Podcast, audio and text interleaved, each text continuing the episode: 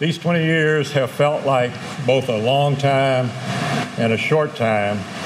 And as we recite the names of those we lost, my memory goes back to that terrible day when it felt like an evil specter had descended on our world. But it was also a time when many people acted above and beyond the ordinary.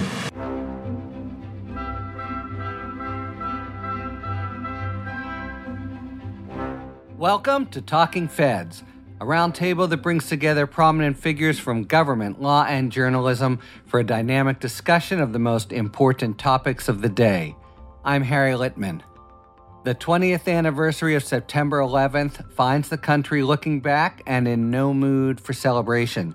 There's instead a kind of grimness and fatigue, in part brought on by the withdrawal from Afghanistan that marked, in inglorious fashion, the end of a war that began to track down the perpetrators of the worst domestic terrorist attack in our history. The sense of purpose and patriotism that united the country in the year after the attack seems slowly to have given way to a greater mistrust in government and one another. And there's not much else to cheer the country up this week. The COVID present resurgence is deadly serious, with new cases having increased sixfold over the summer, and weekly fatalities now eclipsing 10,000. Meanwhile, the Texas statute that brazenly ignores Roe v. Wade continues to have real bite since the Supreme Court refused to enjoin it. But the Department of Justice charged into the battle with a filing that figures at least to put the statute on hold until the courts can assess it. But just behind that action is the prospect in the near future of the overruling of Roe v. Wade by a new five-person, super-conservative majority. All these developments play out against and are aggravated by the miserable partisan divide that plagues our political and social lives, and that some trace to 9/11 itself. And to help piece together the past, present, and future developments, we have a terrific set of guests, or I really should say duo of guests, because Congressman Raja Krishnamurti, who was set to participate, has just been called away on an emergency scheduling conflict. So we move ahead with two superb commentators who will be more than enough, I think, to carry the day. And they are David Fahrenthold. David writes for The Washington Post, covering national politics since 2010. In 2017, he won the Pulitzer Prize for National Reporting for his campaign coverage and his coverage of Trump's suspicious or even downright fraudulent exploits of his own charities. David also serves as a political analyst for NBC News and MSNBC. I just wanted to say as a personal note that it was his meticulous reporting that first alerted us to the rampant pattern of fraud and sharp dealing, which persisted throughout the presidency of Donald Trump, and I think we're beholden to him for that. Great to be here. And Jamie Gorelick, a partner since 2003 at Wilmer Hale, where she chairs the Regulatory and Governmental Affairs Department. She served in the Clinton administration as Deputy Attorney General of the United States and Deputy General Counsel of the Department of Defense. She was president of the District of Columbia Bar, and in 2018 was named a Lifetime Achiever by the American Lawyer and a Lawyer of the Year by Best Lawyers in America.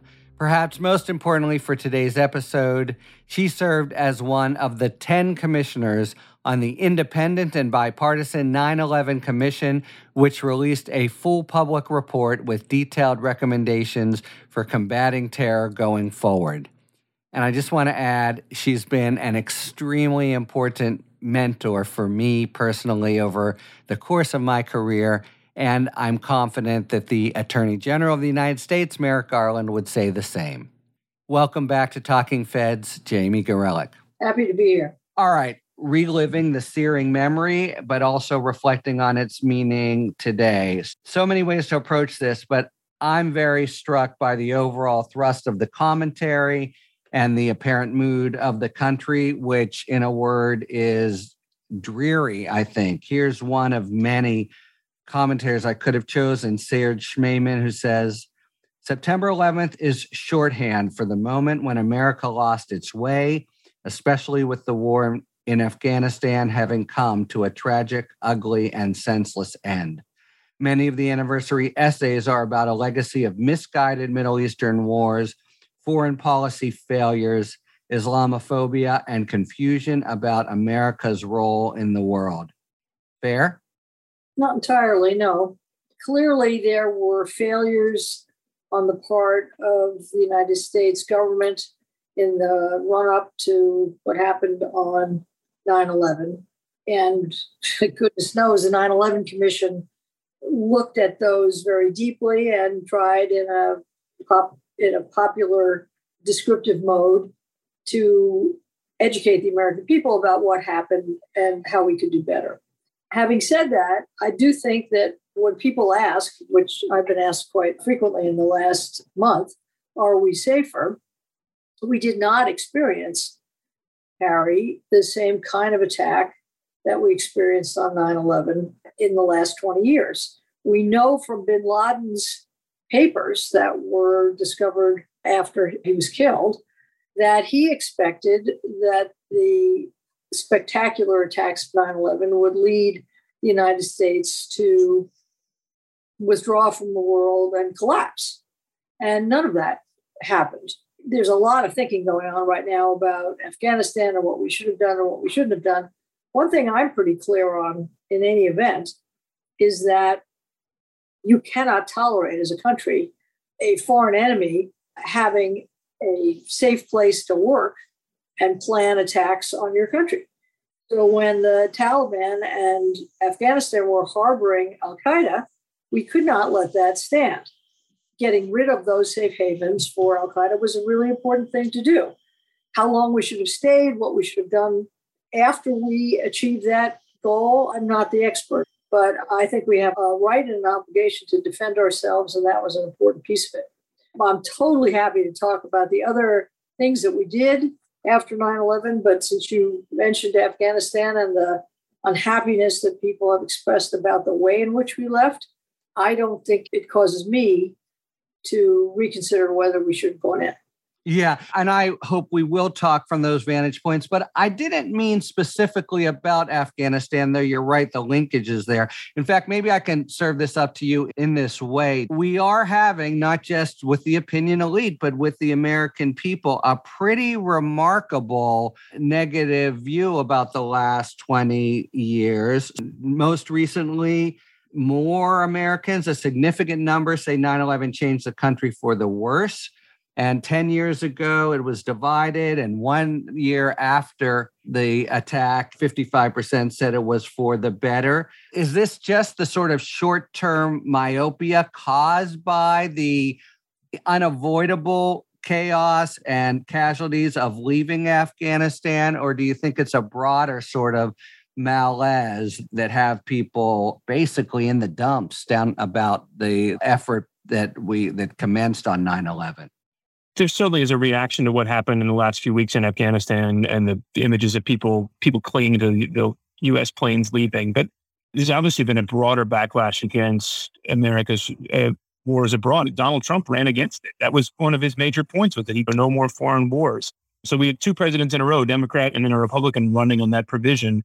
And I think what you see is kind of an embrace of some elements of that. And I think there's sort of a special forces chic around the world, around the country, where a lot of people want to pretend like they're the Navy SEALs. But there's not the previous sense that we as a country were doing something together, whether it was in Afghanistan or Iraq or somewhere else. I think that's really broken down. And when you look at the country, Jamie's right, there have been no similar attacks, although the fact that nothing happened makes it easier to take for granted.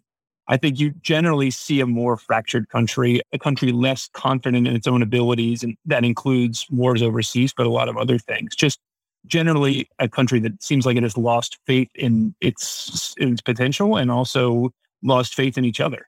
And Jamie, that's more what I mean. I want to zero in on the commission's particular recommendations, but there is this sense that the anniversary has crystallized, at least in many of the things I've read, of almost a parallel from World War II and the complete chauvinism to the Vietnam War and sort of disillusionment. So it may well be, I think it likely is a product of the different sorts of causes that David mentioned, the miserable political divide, social media. God only knows what 9/11 would have been like had it happened when we had robust social media as we do today. Any thoughts about how we come to this pass where the country really does feel, unless you disagree with David, deflated, that it's lost its way a little bit in this very important mission? I think we have to have a little bit of historical perspective here. Please. I was in college during the Vietnam years, the race riots, the cities burning. We felt that we had lost our way then, and we've often felt that way. It's not terribly surprising that people would answer the question, has 9/11 changed us for the worse? Yes, because it was a terrible event. It made us acutely aware of our own vulnerability in a way that we hadn't been before. And the spectacular nature of the attack coming out of a community that you wouldn't think would be able to carry out a spectacular attack was shocking to the country. The opportunity existed in that moment to unify the country then and for a long time. And George Bush did unify us in the immediate aftermath, but not beyond that. And I think that was a squandered opportunity. Whether we would be as disunified as we are today had he taken a different course, I don't know. It was an opportunity for unity. If you look at the recommendations that the 9/11 Commission made in Chapter 13, all of them begin with the word unity, unity of purpose, unity of effort. You cannot have a strong country if the country is not unified. And we are about as disunified as we have ever been. And that is really worrying. Yeah. So let's zero in on it. The commission report now, it did say, in addition to all sorts of concrete recommendations, it made a general pitch. I'm quoting now, Jamie, in order to defeat an insurgency, one must promote a stronger ideology, value system, security environment than the opposition. We have to offer an example of moral leadership in the world, committed to treat people humanely, abide by the rule of law, and be generous and caring to our neighbors. And again, another thrust of the public opinion here. I'll just take one example, which is Carlos Lozada in the Post says, look, this affirmation of American idealism is one of the document's more important moments, but it's also among the most ignored. So again, this is not a grading exercise for the commission, but as sort of analysis of where we've come from and where we're going. How have we done on that most important of goals set by the commission in the ensuing 17 years, maybe after the first year? If the commission were to reconvene to give the country a sort of report card based on the standards it had set out, what would it look like? I think that we have not led with our values in the larger world, and that it has been to our detriment and undermined our strength. When I served as general counsel at the Pentagon, I noted in so many instances how much more money the Pentagon had than the State Department, and how folks in the Pentagon would have gladly given the State Department a little more money to show the humanity of the United States as a beacon if it could have allocated the funds itself. And it has never been thus, and it's not sensible. In saying that, I want to be clear-eyed. Sometimes you have to fight. Sometimes you have to have strong borders. But the amount of money and effort that would be required to show our best values and our humanity is trifling compared to what we otherwise spend militarily, and that is a shame. And in human lives. So, David, thoughts about this? Are we near the core of what ails us or what people are reacting to? Do you agree, A, with the core importance of it, and B, the overall failure of this moral leadership in the world as even more important than boots on the ground. Well, I think Carlos Lozada that you mentioned, I had a great essay in the Post that was about the literature of 9/11. By reading all the books about 9/11, what do we learn? He talked about this, that it makes it even more of a tragedy in retrospect, because you see now not just the tragedy of that day, but all the things that came out of it. You see it as the beginning of something, some awful things instead of the end. If you look at the country today, I feel like you see a couple of things in the coronavirus pandemic that are legacies of that. One is just a distrust of institutions. So among the causes of that could be seeing the government mislead people about weapons of mass destruction in Iraq, people misleading the country about the progress of the war in Afghanistan. That leads to people not wanting to trust mask mandates or not wanting to trust vaccines. There was some justification of an existing distrust of government in the American populace that's only showed itself now. And then also just the disunity of the last year, that we're asking people to take vaccines to protect themselves and to protect their neighbors. And the idea that there's any sort of common responsibility, even in this case where the responsibility is just to protect yourself. People reject that. And it's just about, how can I help myself? What are my rights and my freedom? It doesn't matter.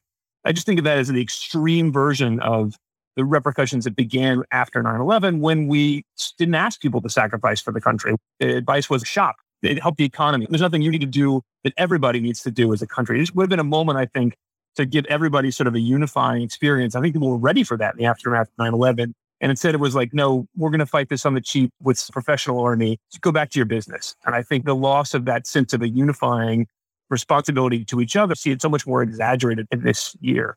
One thing I would add to that very good point that David makes is that we are stronger, demonstrably stronger, for having an inclusive approach to Muslim Americans. The instinct of some in our government, indeed people who could make this happen, was to round up Muslim American men just because of who they were. That instinct is the opposite of the sense of community that David was suggesting would have been helpful. And this is one of the places where I charitably say that George Bush missed an opportunity to unify us. Eventually, we got to the right place, but it was not pretty in getting there. Another of the great essays out there from these last couple of weeks by Fareed Zakaria, who basically is asserting that Al Qaeda and terrorists have lost if you look at the general movement within the Muslim world in the last 20 years. And it's the proper focus more than the West versus them. All right, it is now time for a spirited debate, brought to you by our sponsor, Total Wine and More. Each episode, you'll be hearing an expert talk about the pros and cons of a particular issue in the world of wine, spirit, and beverages. Thank you, Harry. In today's spirited debate, we peek behind the wine label to see who lays claim to the best Chardonnay, California or Burgundy, France. As we've touched on before, wines from the U.S. are classified by the grape, while French wines are classified by the region. In France, the region of Burgundy produces some of the finest Chardonnays known as white Burgundies, which are almost always made from Chardonnay grapes. To put it simply, when you see a white wine from Burgundy, you know it's a Chardonnay. The cooler weather and cloud cover in Burgundy creates wines that have less of the rich fruit flavors you might find in a California Chardonnay.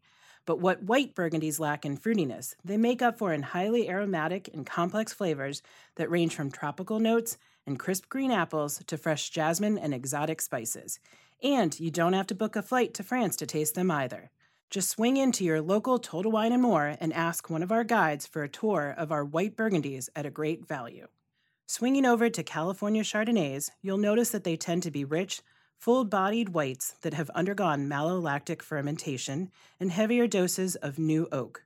But that's actually a great thing, because it helps to create a creamy, buttery feel and flavors of butterscotch, vanilla, and ripe tropical fruits with medium acidity, which make for an ideal bottle, like one of my favorites, Mirwood Chardonnay. So when the mood calls for Chardonnay and you're torn between California and Burgundy, come talk to our guides at Total Wine & More, where it's always easy to meet in the middle and grab a bottle of each. Let's move to some nuts and bolts issues then, apart from the national mood.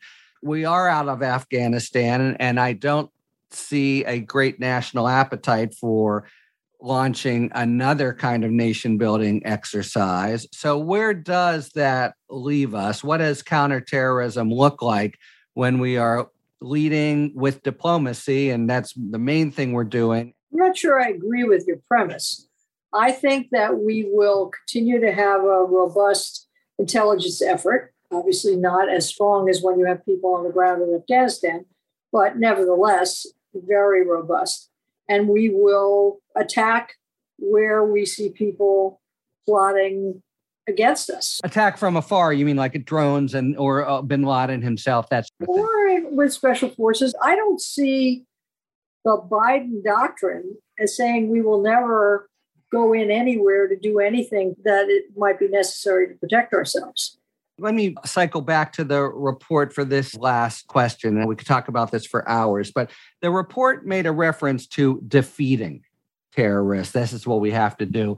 Was that a misstated or overstated goal? It does seem that radical jihadism, not to mention domestic terrorists, that's a whole nother subject, are just going to be an implacable feature of regular life going forward. And maybe in 2001, there was some sense we would stomp them like a grape and completely take them off the face of the earth. But they're with us going forward, yes? I think if you look at the list of people who were complicit in the attacks of 9/11, they have been one way or another eliminated. The funding for groups has been disrupted. And to be sure, there are pockets of terrorists that need to be addressed. I think that we will continue to do that. If you look at where there have been frightening terrorist events, they have been in more divisive societies. And that's why I mentioned what I did about the importance of our own inclusiveness, and the importance of our embrace of our own diversity, and the importance of the integration of the Muslim American community writ large into the larger U.S. community. You could interpret, Harry, defeat to mean you eliminate anyone who would wish the United States or its allies harm. I would not interpret it that way, but it is at a point where, at least right now, manageable. Now, is there an appetite to attack an enemy? If we have another attack like the attack on the Cole, which happened in October of 2000, we sure as heck better do something about that and not leave something like that unanswered. Just a quick follow-up. What does manageable mean? I tend to agree. I lived for a year in Israel where they think these things will happen sometimes. Let me put it to you directly. What does manageable include? A concrete risk of terrorist attack by, say, foreign terrorists in the United States? If you wanted to live in a perfectly safe society, you would not want to live there because it would have none of the rights, none of the openness, none of the ability to speak, none of the ability to travel, none of the privacy that we value. So in our history, and you know this, we have had to balance security and our rights over and over again, starting with the creation of the Bill of Rights. And you give up something in the way of security when you want to make sure you have liberty. You could see it in Oklahoma City. You could see it in almost every one of the movements in our society. We have these pendulum swings. So when I say manage, I mean try to get the balance right. That's one of the things that one struggles with at our Department of Justice and in our national security community. Someone you and I worked with, who is a longtime prosecutor and fixture in the national security community, once said to me, my career comes down to two questions that people ask me. Why didn't you keep us safe? And you did what? And that's what we have here. And that's what we have to manage. And that's what I mean by manage. I just do want to add that in the sort of protean nature of these guys, there is a whack-a-mole aspect where it's true we're able to smother a certain group, but then other offshoots appear, like now ISIS-K in Afghanistan. That seems to me an abiding feature. So does a weird kind of competitiveness between them, like they are sworn enemies of one another, ISIS-K now and the Taliban. And there'll be that evolution within the terrorist world that I guess my former boss would say you just have to stay on top of. Let's move now to Texas and Washington. The headlines continued to be dominated this week by the battle over Texas's abortion statute, which combines patently unconstitutional restrictions with a bizarre and, I'd say, nasty enforcement scheme designed to keep the law from being challenged. So the Attorney General of the United States, Merrick Garland, said the department was urgently exploring options, promised to push back, and delivered on Thursday with a suit against Texas saying the abortion statute violates federal law, which, of course, the Constitution makes supreme. So the department's papers struck me as pretty unusual and very bare bones. Rather than any cause of action like 18 U.S.C. or 28 U.S.C., such and such, they just said, look, the U.S. has the authority and responsibility to ensure that Texas can't evade its obligations under the Constitution, and therefore, District Court, you need to enjoin it. What was your response to that very basic approach, and what do you sense its prospects are for at least freezing the operation of the law? Having watched the Attorney General's press conference, it is clear that what he wants to do is elevate this debate out of the arcana of the screwy mechanism that was used here, this bounty mechanism to avoid actual challenge, to look at what is really going on here. And what he said was the way in which Texas has approached this has been an attempt to strip women seeking to have an abortion consistent with their rights under the case law and under the Constitution, from any ability to challenge what Texas has done. That is inconsistent with how our system of rule of law works.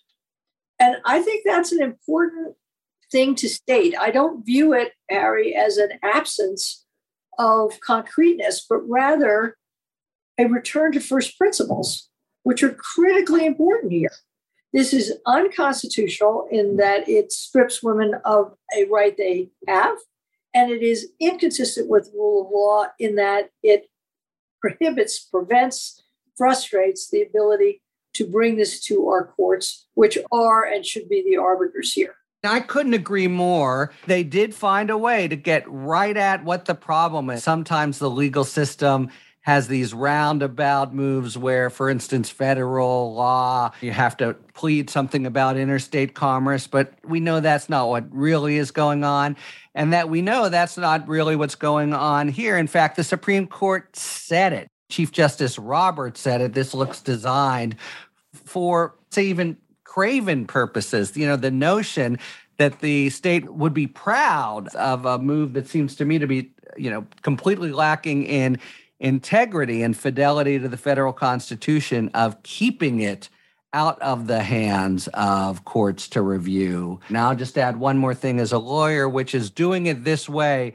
will mean a bit of a greater tussle in the district court. It might depend more on the district court's view of judicial power. There's precedent for it, but it's kind of unusual. But at the end of the day, what can you say? There's jurisdiction, and if the department is right in its first principles, and they clearly are, it's a very straightforward proposition to just freeze the statute until you can have an authoritative determination of its lawfulness, which is, of course, the bigger problem here looming down the tracks with the Supreme Court, in this case, and Mississippi.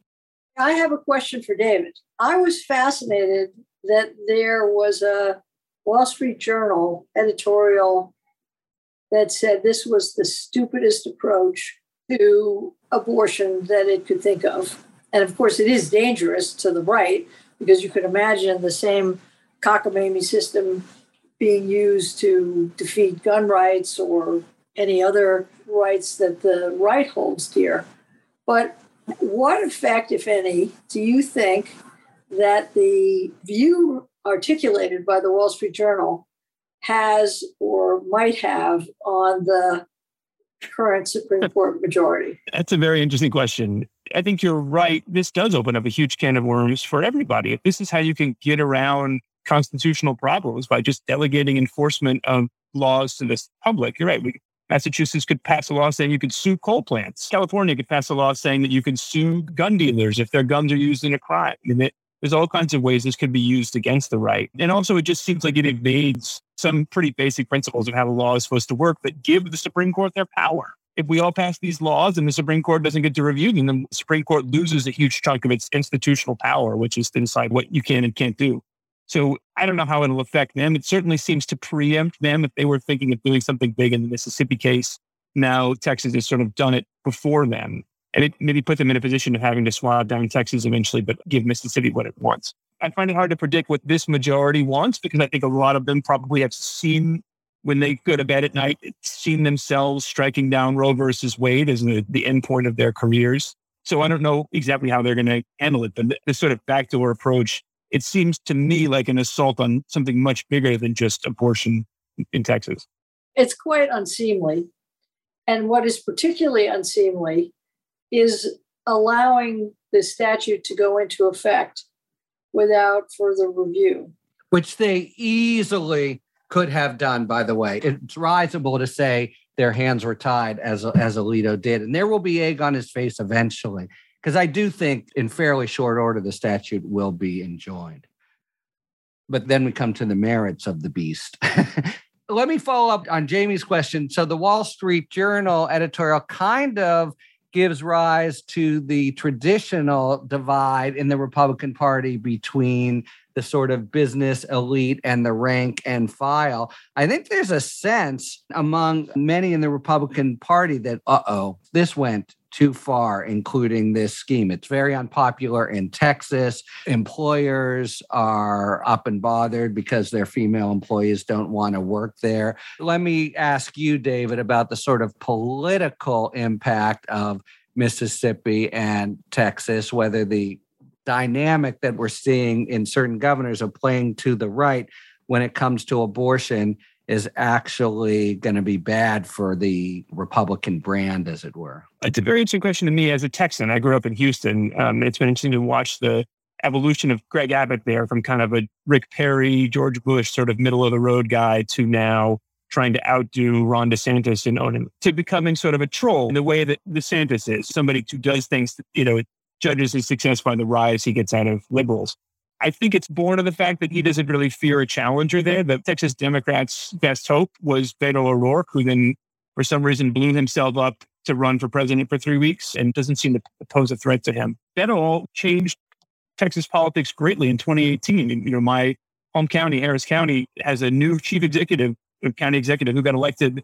Nobody thought she would, because so many Houstonians were brought onto the polls by Beto. So I think there is a power base there for Democrats, but if they don't have a candidate, they can't take advantage of it. I think that's why Abbott is doing this. He really fears nothing more than a primary from Alan West or somebody to his right.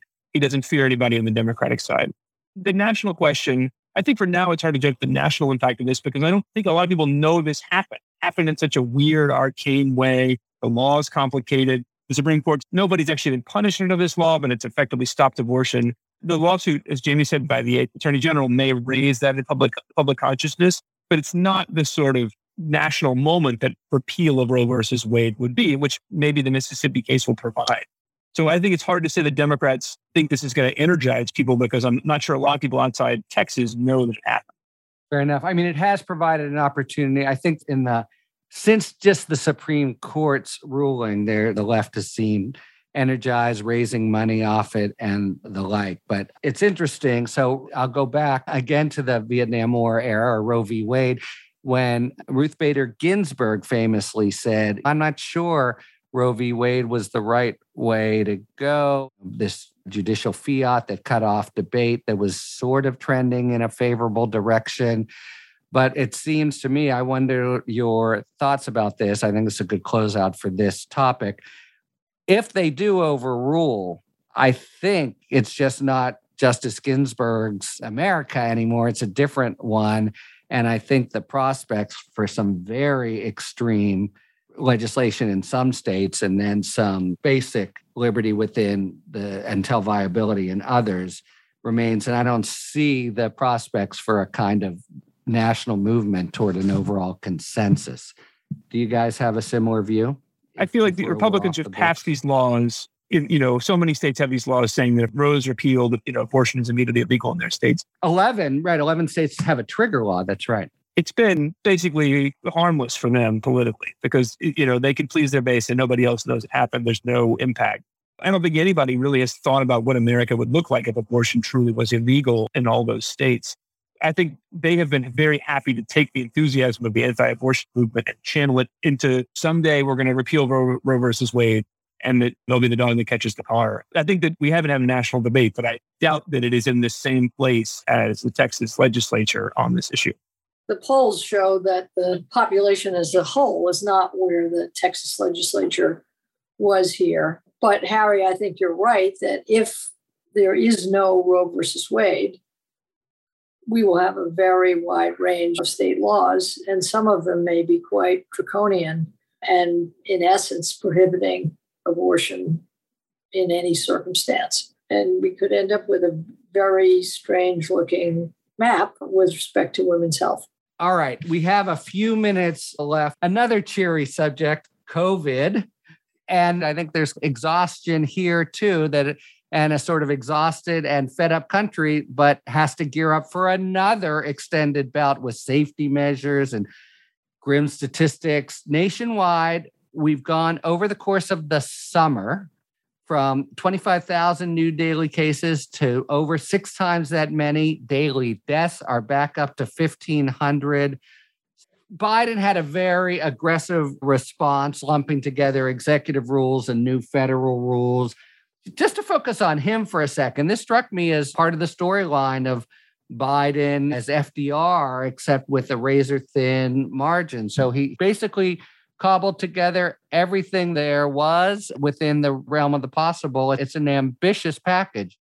My comment here is less about what the federal government is doing and more about where employers and places of work and places of entertainment will, of necessity, end up. If you can't come to work without being tested every 5 minutes, if you haven't had a vaccine, if you can't go into a bar or a restaurant, if you can't send your kids to school, those are going to be big incentives. A year ago, we were talking about behavioral nudges. Those are behavioral shoves. And I think we're going to end up with behavioral shoves because the vast majority of people want to be safe. They don't want to go to work with other people who are not vaccinated. They don't want to go into a restaurant and have servers who aren't vaccinated.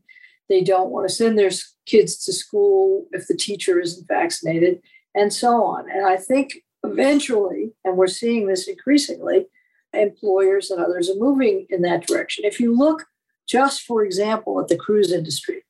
The cruise industry caters to a wide variety of people, many of whom don't want to be vaccinated. But the cruise industry knows it can't attract people to come on their ships unless they say they're safe. And so they've made it semi-miserable for someone who is not vaccinated to come on a cruise.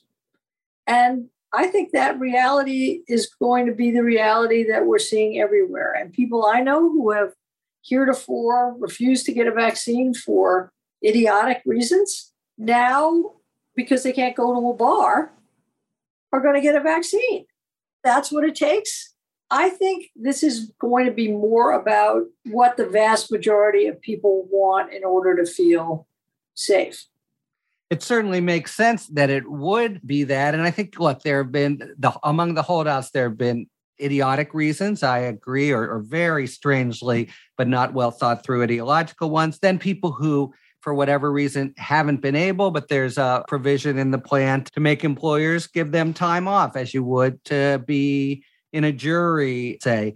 But I was struck, David, I wonder if you had a similar reaction. You know, Biden, who tries to be bipartisan outside of the fray, he was willing to push right on the seam of this cultural schism. Hey, we've been patient, but our patience is wearing thin, and your refusal has cost all of us. Now, in the overall context of some of the crazy culture wars, he was willing to step on the hornet's nest. And that struck me as a strong a sign as any of his resolve. I was struck too by that he has resisted that sort of move so far. He's tried persuasion, he's tried public education. And I think you're right that the numbers are on his side. The majority of the public sees things this way. And the people that are on the other side, he's never going to get them anyway, to put it in sort of crass political terms. Those are never going to be Biden voters. And after all this time, you're holding out. The New York Times had a good story today about the reason this is holding back the economy is obviously the people who aren't getting vaccinated. So many of them are happy to go out to restaurants. I mean, they're acting like COVID has gone away.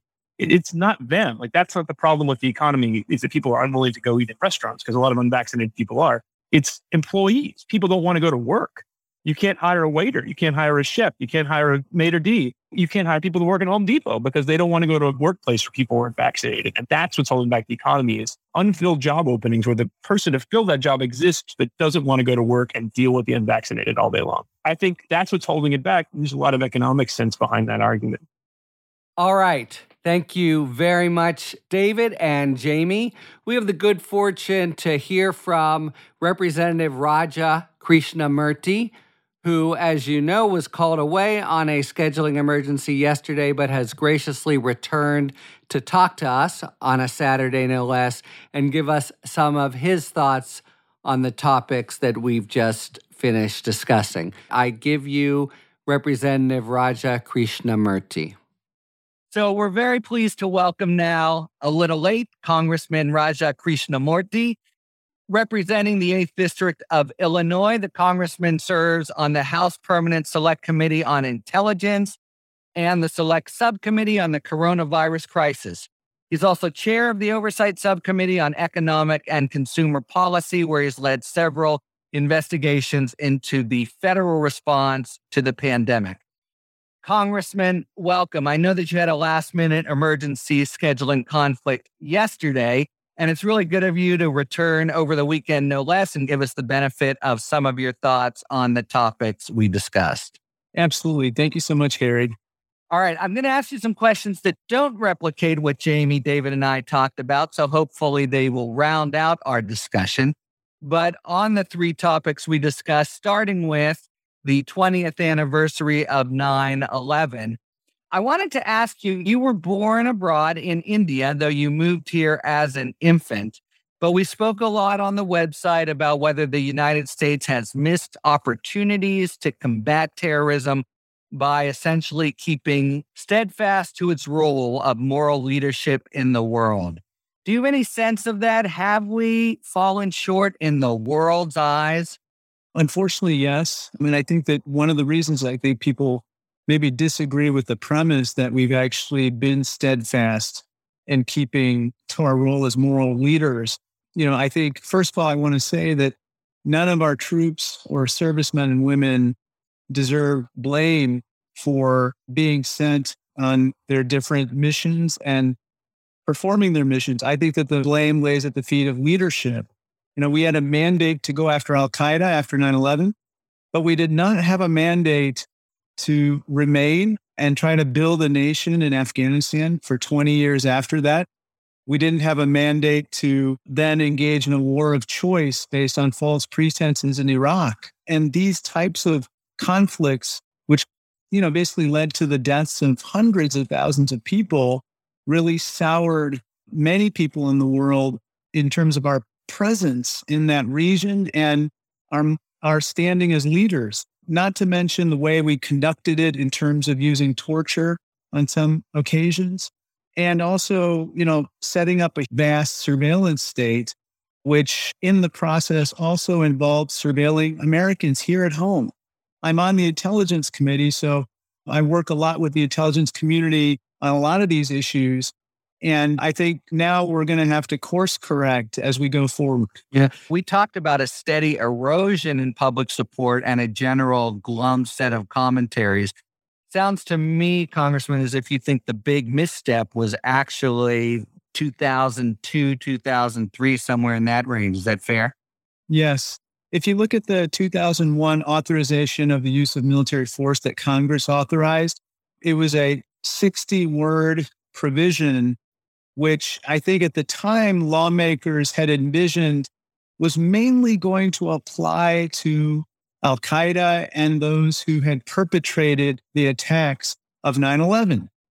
Now, since that time, those 60 words have been used in all kinds of ways for 20 years to basically, in some ways, enlarge the presidency, use military force where I think Congress never consented to it.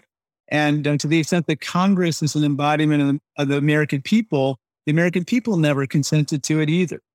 Yeah, so it's a really interesting point and beyond our discussion today, but I'll just add that there are analysts out there who would also say that Congress kind of acquiesced here for its own political reasons and wanted to serve up that open-ended kind of authorization to use military force to, and were content, many members, to maybe let the president do as she or he would. All right. Thank you. So essentially looked back today at 9/11 and in the present at COVID, but then a little in the future in Texas. And I did want to just ask your thoughts about the Texas abortion statute and what it's portending for the coming months. I wanted to ask you as a lawyer, what you thought about Texas's strategy of outsourcing enforcement to private parties, any private parties, as best we can tell, anywhere in the world. Will the courts, even for now setting aside the draconian abortion restrictions, will the courts permit that sort of enforcement strategy to operate? And if so, what dangers do you think that might portend? I don't think the courts will. I mean, I think that the DOJ's lawsuit kind of set out in part why that's the case. As you know, these private actors who are acting under the color of state law will be, essentially trying to deny people constitutional rights. And that includes people who might even be cared for by the federal government in Texas. And I think that DOJ is going to be able to, I think, successfully argue that regardless of who is enforcing, whether it's private parties or the Texas government, that any infringement upon their activities, their operations, their federal programs, and of course, federal constitutional rights would be unconstitutional. And the president, under the Take Care Clause, the clause that enables him to or her to take care to effectuate the laws of the United States, has the right to enforce them too. But I want to just point out that in doing what they did, the Texas state legislature, I think, is creating dangerous precedent, because you could easily see a situation where if for some reason courts actually upheld this type of enforcement scheme, I could easily see other states decide that, we're going to create bounty hunter systems to essentially nullify the constitutional rights that we don't like that others have. So, for instance, you could see people being empowered as bounty hunters to try to undo the Second Amendment rights of people. You could see in some states, maybe some blue states, bounty hunters being established to go after religious or parochial schools that don't necessarily practice the way that they believe.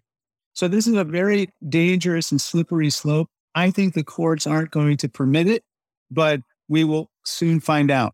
My best guess as well, for both legal and political reasons, this will be an experiment that sinks like a lead balloon. But it's not just ill-suited, but perverse. There are really good reasons you don't want private people who are doing it among other reasons, for money, to be the people enforcing federal law. Finally, ask you for a quick word on a topic that I think has been probably your sharpest focus in the last several months, which is COVID. We talked a fair bit about its kind of exhausting resurgence, or at least partial resurgence.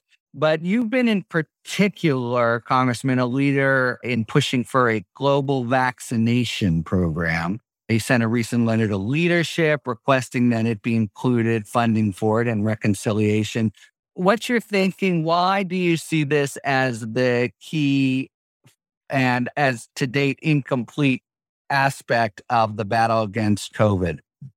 Well, I started this push back in the late April, early May timeframe when the Delta variant first originated in India, my birth country, and ended up taking the lives of three of my extended family. And I saw very quickly that, you know, this variant, as well as others, are harming so many people. And not only is it the right thing to do to help people who are suffering, but it's the smart thing to do because quickly those variants will make their way over here and eventually defeat our vaccines. And so we've seen how the Delta variant made its way to America and is wreaking havoc in some parts of the country. I introduced this legislation called NOVID. It's a play on words, no more COVID. And the idea is to essentially set up a program to help vaccinate 60% of the population of the world's 92 poorest countries. And just to give you a sense of why this is needed, you know, in this country, more than 50% of the population is fully vaccinated. In Africa, a continent of 1.2 billion people, only 3% of the continent has received perhaps their first jab. And so that's why it's so crucial that we go down this path, because we have two choices, Harry. Either we can end this pandemic or we can muddle through, and not setting up a program where we help to lead the way, just like we did with PEPFAR in Africa with HIV/AIDS, by the way. But this time we should do the same with COVID and the rest of the world. We have a chance to do this right, and we can end the pandemic at the same time. Congressman, thanks very much for your time. Hope to see you again soon on Talking Feds. Thank you so much. All right, we are out of time for today. Thank you very much to David, Jamie, and Congressman Krishnamurti. And thank you very much, listeners, for tuning in to Talking Feds. If you like what you've heard, please tell a friend to subscribe to us on Apple Podcasts or wherever they get their podcasts. And please take a moment to rate and review this podcast. You can follow us on Twitter @TalkingFedsPod to find out about future episodes and other Feds-related content. You can check us out on the web, TalkingFeds.com, where we have full episode transcripts. And you can now, in recent weeks, follow us also on Instagram and Facebook. Finally, you can look to see our latest offerings on Patreon, where we post discussions about special topics exclusively for supporters. Just in the last couple days, we've published discussions about the Elizabeth Holmes Theranos trial and our periodic discussion with Bianca Brooks about what's on the minds of millennials and Gen Xers. So you can go to Patreon, see what's there, and decide if you might like to subscribe. Submit your questions to questions@talkingfeds.com, whether it's for 5 words or fewer, or general questions about the inner workings of the legal system for our sidebar segments. Thanks for tuning in, and don't worry, as long as you need answers, the Feds will keep talking. Talking Feds is produced by Jennifer Bassett and Record Edit Podcast. Our editors are Dustin Naus and Matt McArdle. David Lieberman, Rosie Dawn Griffin, and Olivia Henriksen are our contributing writers. Production assistance by Rhea Cohen-Gilbert and Kalena Tano. Our consulting producer is Andrea Carla Michaels. Our gratitude, as always, to the amazing Philip Glass, who graciously lets us use his music. Talking Feds is a production of Deleto LLC. I'm Harry Litman. See you next time.